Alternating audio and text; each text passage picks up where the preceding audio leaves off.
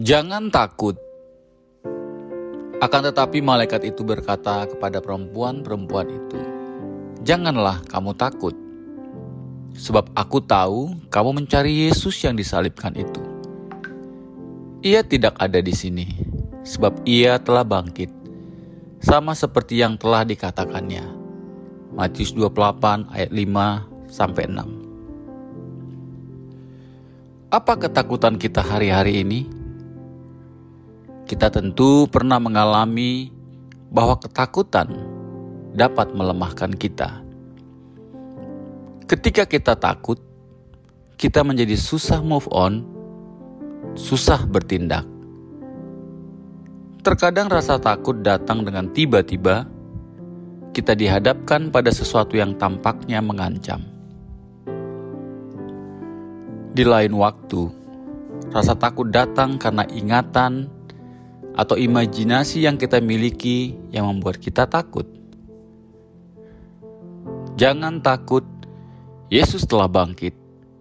Itulah kata malaikat dalam teks firman di atas.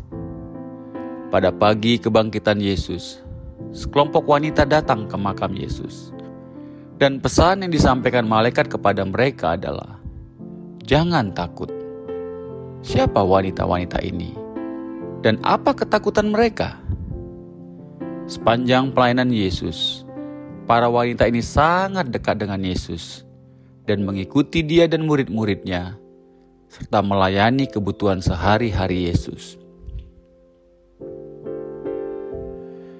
Beberapa hari sebelumnya, para wanita ini telah menyaksikan Sang Juru Selamat dan sahabat terkasih mereka dihukum mati Ketika Yesus dibawa pergi untuk disalibkan, mereka mengikuti dari kejauhan, dan mereka berdiri jauh mendengarkan sementara palu memaku tangan dan kaki Yesus.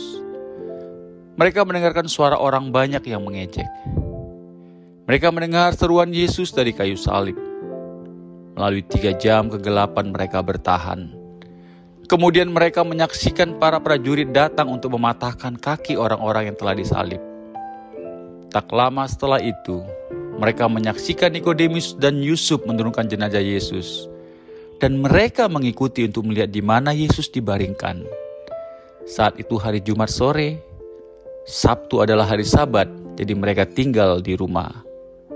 Dan di hari Minggu dini hari, saat hari masih subuh dan saat fajar menyingsing, mereka datang membawa serta rempah-rempah yang akan mereka gunakan untuk meminyaki tubuh Tuhan yang mereka kasihi. Apa yang menggerakkan mereka untuk datang dan datang begitu cepat? Tentu saja itu adalah kasih, cinta mereka kepada Tuhan, betapa mereka mengasihi Tuhan. Sedikit banyak kita bisa mengerti bagaimana perasaan mereka dan apa yang mereka alami saat itu, betapa sedihnya mereka betapa bingungnya perasaan mereka.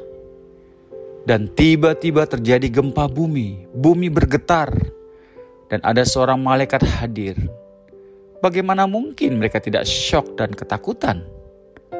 Para penjaga Romawi saja ketakutan, dan karena itu mereka menjadi seperti orang mati. Dan hal ini menambah kebingungan dan ketakutan para wanita ini. Emosi yang campur aduk pasti mereka rasakan pagi itu.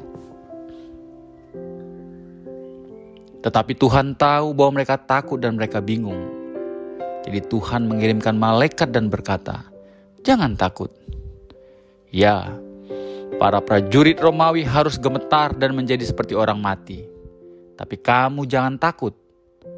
Dan malaikat melanjutkan perkataannya. Karena aku tahu kamu mencari Yesus. Dia tahu mengapa mereka datang. Bagaimana malaikat mengetahui hal ini? Itu karena Tuhan telah memberitahunya. Tuhan tahu mengapa mereka datang. Tuhan tahu ketakutan mereka. Ketika malaikat itu berkata, "Saya tahu bahwa kamu mencari Yesus." Sungguh kata-kata yang penuh simpati. Tuhan tahu dan malaikat tahu apa yang dirasakan para wanita ini. Allah mengetahui ketakutan mereka kecemasan mereka, kebingungan mereka.